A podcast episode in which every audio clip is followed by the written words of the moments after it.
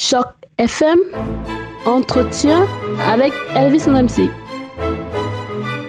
Bonjour à tous, bonjour et bienvenue sur Choc FM. Merci infiniment de nous retrouver aujourd'hui. J'ai le plaisir de recevoir un aîné, euh, une personne qui fait véritablement la francophonie de l'Ontario. Vous savez, je vous parle souvent de la diversité de la francophonie, de sa beauté, de sa richesse, mais l'invité que j'ai aujourd'hui est vraiment une pierre angulaire de la francophonie parce qu'il contribue de manière permanente et de manière ardente au développement des jeunes talents francophones de l'Ontario et du Grand Toronto en particulier. Il travaille où il travaillait encore jusqu'à il y a quelques jours peut-être qu'il va continuer à travailler pendant quelques jours encore pour euh, l'école secondaire Toronto Ouest, mais il est appelé à aller vers d'autres fonctions. Mais j'ai le plaisir de le recevoir aujourd'hui pour parler un peu de sa vie, de sa trajectoire et aussi faire le bilan de quelques années à la tête de l'école Toronto Ouest. J'ai le plaisir de recevoir donc le directeur de cette école, monsieur Hugues Kamga.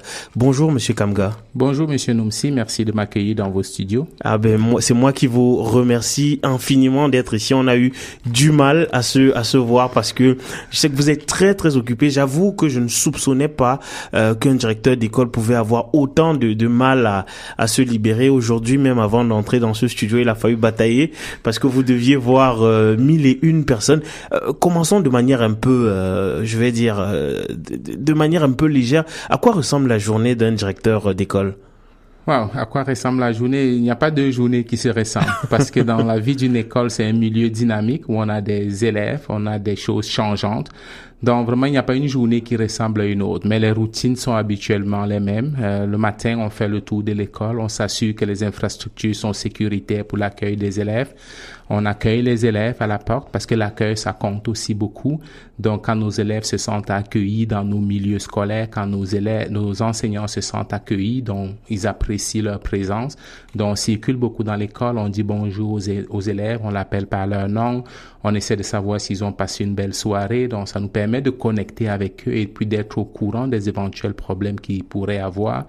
Et après, quand la cloche a sonné, ben, on s'en va au bureau et puis on essaie de faire... Euh, euh, d'expédier quelques dossiers courants, répondre à certains courriels et puis après ça, on, on remonte, on fait le tour de l'école, s'assurer qu'il n'y a aucun élève dans le corridor, que tous sont là où se déroule l'apprentissage, c'est-à-dire dans la salle de classe. On peut entrer dans une salle de classe, assister à un cours, aider les élèves. Et à l'heure du lunch, on circule dans l'école pour s'assurer que nos élèves sont en sécurité, pour s'assurer qu'ils sont à l'extérieur en train de jouer, de profiter de la belle température. Et pendant ce déplacement-là, on peut trouver des élèves qui ont envie de parler. Alors là, on les écoute, on a une oreille attentive. Et puis, dans l'après-midi, on essaie de, de, de, régler les problèmes quotidiens qui peuvent arriver au sein d'une école, retourner les appels des parents, euh, répondre aux inquiétudes des, des, des enseignants. Euh, on est en période d'examen, par exemple, s'assurer que les élèves sont bien préparés, euh, s'assurer que euh, aussi on est en période de planification de l'année prochaine, donc s'assurer que euh, l'année prochaine se planifie de façon appropriée, que les itinéraires d'études qu'on offre à nos élèves sont assez alléchants pour les amener à apprécier leur séjour à Toronto Est.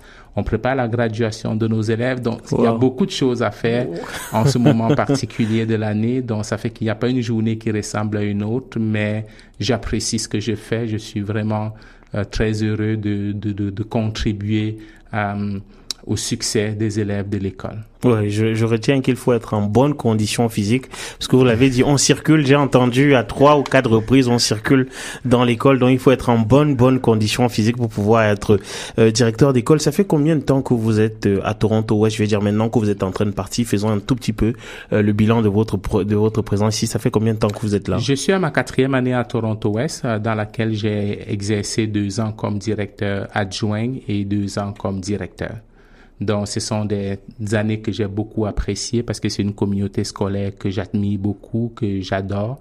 J'ai noué des relations très spéciales avec mes élèves qui sont des élèves très brillants, intelligents, qui sont curieux, qui ont juste envie de, euh, de découvrir le monde. Et chaque matin, ce que j'apprécie le plus, c'est leur parler, parler de leurs rêves, de leurs ambitions. Dans le matin quand, quand je les écoute parler. Ça fait ma journée, comme on dit. Et j'aime ça aussi partager leur passion. J'ai des élèves qui aiment la musique. Dans la, on parle des concerts auxquels ils ont assisté. Des élèves qui aiment le sport, le, le baseball, le hockey. Donc il y a toujours un sujet passionnant qu'on peut échanger avec un élève. Et ça, c'est la partie la plus plaisante de mon travail. Wow. Vous avez dit tout à l'heure euh, directeur adjoint pendant deux ans et ensuite directeur euh, euh, tout court. parlons un tout petit peu de votre trajectoire. Vous êtes comme pas mal de Canadiens désormais, vous aussi immigré. et de quelle manière vous en êtes arrivé à l'enseignement et, et, et puis ici à Toronto Ouest? Mais disons que mon arrivée dans l'enseignement s'est fait un peu de façon accidentelle parce que je, je viens d'une famille d'enseignants. Mon père était enseignant et c'est vraiment la dernière profession que j'ai voulu exercer. Donc quand j'ai immigré au Canada, euh, plus précisément à Montréal, il y a à peu près 19 ans aujourd'hui, wow. euh, j'avais de la difficulté à m'intégrer dans le marché du travail. Donc j'ai euh, recommencer des études comme ingénieur en génie chimique à l'école polytechnique de Montréal. Et quand j'ai gradué avec mon titre d'ingénieur, j'ai commencé un emploi comme euh, ingénieur de projet dans une petite compagnie sur la rive sud de Montréal. Entre-temps, j'avais des amis qui enseignaient en Ontario, euh, principalement du côté de Mississauga, et qui venaient me rendre visite pendant l'été. Alors, quand ils me racontaient ce qu'ils vivaient, leurs expériences qu'ils vivaient avec les élèves, je trouvais ça très enrichissant. Et c'est comme ça que progressivement, l'envie de vouloir devenir enseignant a commencé à naître. Et l'envie a vraiment culminé lorsque dans mon emploi d'ingénieur de projet, ben, je devais parfois voyager pour donner des, euh, pour peut-être, puisque nous on fabriquait des réacteurs, je ne sais pas si vous savez c'est quoi des réacteurs, donc il fallait enseigner euh, aux clients comment utiliser le réacteur, le manuel d'instruction du réacteur, comment nettoyer le réacteur, bref, ça m'a permis, de découvrir une facette de moi qui est le désir de partager, le désir d'enseigner aux autres. Et c'est vraiment comme ça que je me suis retrouvé à déménager en Ontario après avoir euh, fait ma, la faculté d'éducation de l'Université d'Ottawa. Parce que quand, mes, quand finalement mes amis m'ont convaincu que l'enseignement c'était vraiment quelque chose qui, qui, qui correspondrait à ma passion et quand moi-même je l'ai senti venir, je me suis inscrit dans le programme de, pour devenir enseignant. Et j'ai commencé à enseigner à l'école secondaire Jeunes sans frontières. Dans ma première année d'enseignement, j'enseignais les mathématiques, la chimie et la biologie. J'ai tellement aimé ça. C'était vraiment passionnant, l'impact qu'on pouvait faire sur la vie des élèves. Et j'étais très content, très ému quand mes élèves venaient me dire, ah, monsieur, je suis, je pense que j'ai trouvé ce que je vais faire. Je vais être un pharmacien parce que j'aime la chimie. Je vais être un médecin. Je vais, euh, je vais aller en économie parce que j'ai bien compris l'application du calcul différentiel. Donc, toutes ces choses-là, c'est des choses qui m'ont vraiment marqué. Et puis par la suite, je me suis dit, ben, je veux avoir un impact plus grand. Et comment est-ce que je peux avoir un impact plus grand? Parce qu'avant, l'impact se situait dans ma salle de classe et puis sur des, des activités scolaires que j'avais dans l'école. Alors, la façon d'avoir un impact plus grand, c'était tout simplement de voir si je pouvais accéder à un poste de direction.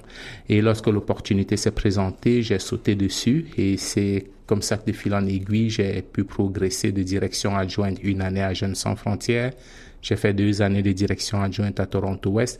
Et à chaque fois, j'aimais ça, beaucoup travailler avec les enseignants, travailler avec les élèves contribuer au développement des pratiques pédagogiques dans une école, contribuer à l'apprentissage des élèves, contribuer à la mise en œuvre des stratégies pédagogiques à haut rendement. Donc, quand on voyait la progression des élèves, quand on voyait les élèves cheminer à l'échelle de l'école, parce qu'on avait cet impact-là au niveau de tout le, le staff professoral, c'était vraiment enrichissant pour moi. Alors vous avez dit, vous avez fait allusion à Jeunes sans frontières, vous y êtes passé et vous y retournez euh, désormais euh, en tant que euh, directeur. comment est-ce que vous a, vous appréhendez ce retour-là? Comment ça va se passer? Ben pour moi, ça va être un peu comme un retour aux sources parce que j'ai encore plusieurs collègues qui exercent dans cette école-là et c'est une école où j'ai enseigné. Mais d'un autre côté, je suis aussi très triste parce que ça c'est une communauté qui m'a adopté, que j'ai adopté. Ce sont des élèves que j'adore, comme je l'ai mentionné précédemment, des parents très impliqués des parents très francophones, soucieux de la vitalité de la langue française en milieu minoritaire, dont des parents avec qui j'ai trouvé une connexion vers nos objectifs communs. On veut que nos enfants vivent en français, on veut qu'ils soient parmi qu'ils comprennent que le français, c'est une langue vécue par 100 millions de personnes à travers le monde, qu'il y a une culture francophone, on voudrait qu'ils se l'approprient. Et les parents jouent un rôle extraordinaire à Toronto West pour appuyer le développement des élèves sur ce point-là. D'un autre côté aussi, j'habite dans l'ouest de la ville, donc je suis heureux de pouvoir me rapprocher de chez moi. Et comme je disais à un parent à la blague récemment, au moins je vais, je vais augmenter mon espérance de vie et contribuer à préserver l'environnement en étant moins, moins souvent sur la route. Oui, oui, justement. Et, c'est très drôle que vous parliez de parents parce que je n'oublie pas que vous avez fait allusion à votre à votre famille. Euh, vous êtes d'une famille d'enseignants. Je sais que euh, votre mère est encore en vie. Je sais pas ce qu'il en est de votre père, mais j'imagine que vous aviez fait part de votre volonté de ne pas être enseignant.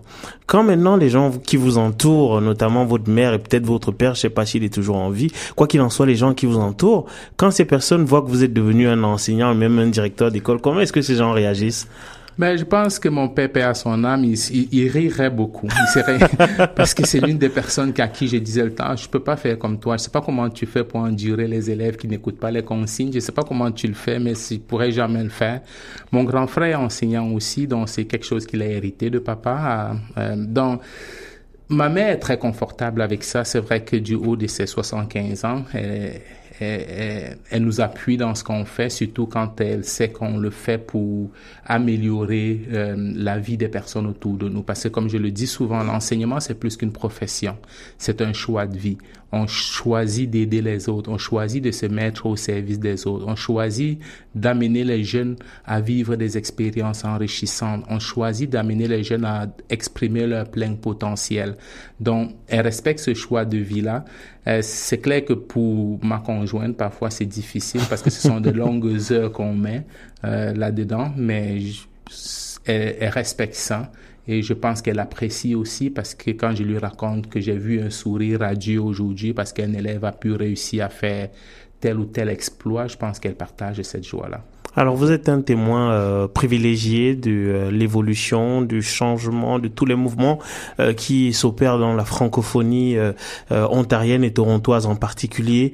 Quel est le regard que vous portez sur cette francophonie? Je veux dire, depuis le moment où vous avez commencé en tant qu'enseignant jusqu'aujourd'hui, ça fait 19 ans, vous disiez tantôt, donc presque 20 ans, deux décennies déjà que vous êtes enseignant. Est-ce que vous êtes optimiste? Est-ce que vous avez vu les choses aller en s'améliorant? J'entends bien pour la communauté francophone francophones, hein, pour les communautés francophones Ou alors est-ce que vous dites que les choses vont se dégrader, il faudrait faire quelque chose?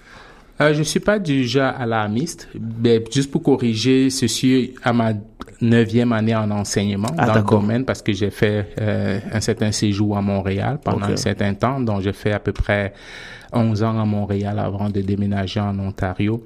J'ai beaucoup d'espoir. J'ai beaucoup d'espoir parce que cette communauté francophone devient de plus en plus diversifiée. Cette communauté, et c'est de la richesse de la, cette diversité-là que va naître une francophonie ontarienne beaucoup plus forte. Tantôt, j'ai parlé de l'implication des parents. Les parents, surtout des parents de cette communauté, comprennent qu'on est dans un milieu minoritaire et que c'est important de faire vivre aux élèves des activités de construction identitaire. Et pour cela, l'école a un rôle très important à jouer. Euh, même chose au niveau des enseignants. Les enseignants comprennent qu'ils ont un mandat de passeur culturel. Ils ont le mandat de faire vivre aux jeunes d'aujourd'hui toute leur richesse francophone. Euh, les premières années, c'est parfois difficile quand les jeunes sont à l'âge de l'adolescence. Ils ne réalisent pas encore toute cette richesse-là.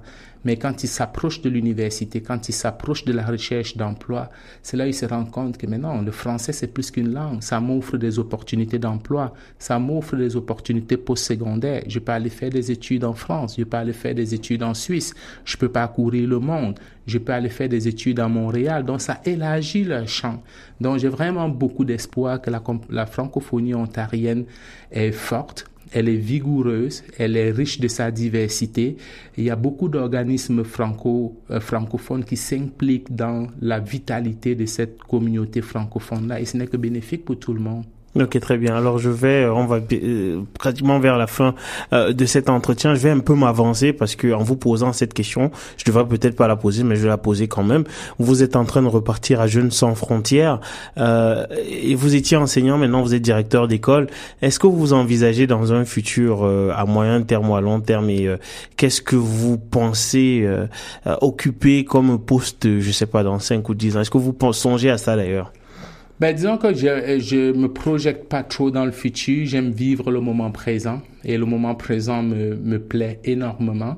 Euh, j'aime beaucoup la salle de classe. Euh, j'aime beaucoup le, mon rôle de direction d'école. Ça me permet d'avoir un impact pas seulement dans ma salle de classe, mais sur des dizaines de salles de classe de mon école.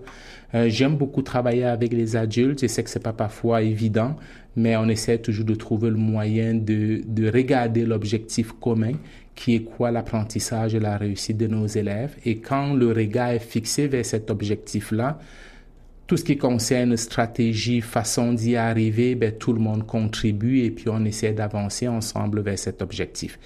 Donc, qu'est-ce que l'avenir me réserve? Je ne peux pas vous le dire avec euh, avec exactitude, mais toujours est-il que j'apprécie très pleinement l'occasion qui m'est donnée de travailler avec les élèves. Ok, très bien. Qu'est-ce qu'on peut vous souhaiter donc euh, à Jeunes sans frontières?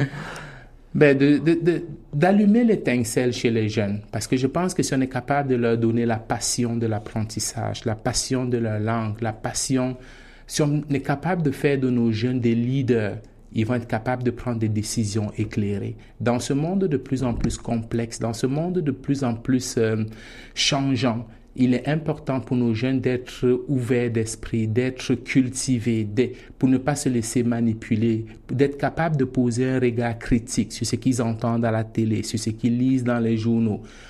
Je pense que si on est capable d'arriver à ça, si je suis capable de susciter ça, de faire d'un élève un jeune ouvert d'esprit, critique, capable de questionner ce qu'il entend, ce qu'il lit, ben je serai satisfait. Parce que ce jeune-là, je suis sûr qu'il va prendre des décisions dans l'intérêt de la majorité.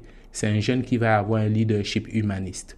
Ça, c'est une très, très belle euh, note de fin pour terminer. Je, je, je vais, en fait, je me fais violence en m'obligeant à nous arrêter ici parce que je sais que votre temps est précieux. Merci infiniment, monsieur euh, Kamga, d'être passé euh, par les studios de Choc FM, qui est d'ailleurs votre maison. Je vous souhaite beaucoup, beaucoup de courage et bien sûr, bon vent du côté du Jeune sans frontières. Ils auront beaucoup de chance de vous avoir de ce côté-là. Merci encore d'être passé par ici. Écoutez, c'est moi qui vous remercie, monsieur Noumsi. Je sais que c'était pas facile de trouver un moyen, un, un, un temps pour se parler, mais on a pu dégager un peu de temps pour le faire. Ben, félicitations aussi à vous, c'est une radio communautaire et c'est vraiment important. Vous êtes des partenaires actifs, non seulement pour l'école, mais aussi pour la francophonie ontarienne, dont vous avez un rôle actif à jouer pour rendre cette francophonie encore plus forte, encore plus vigoureuse.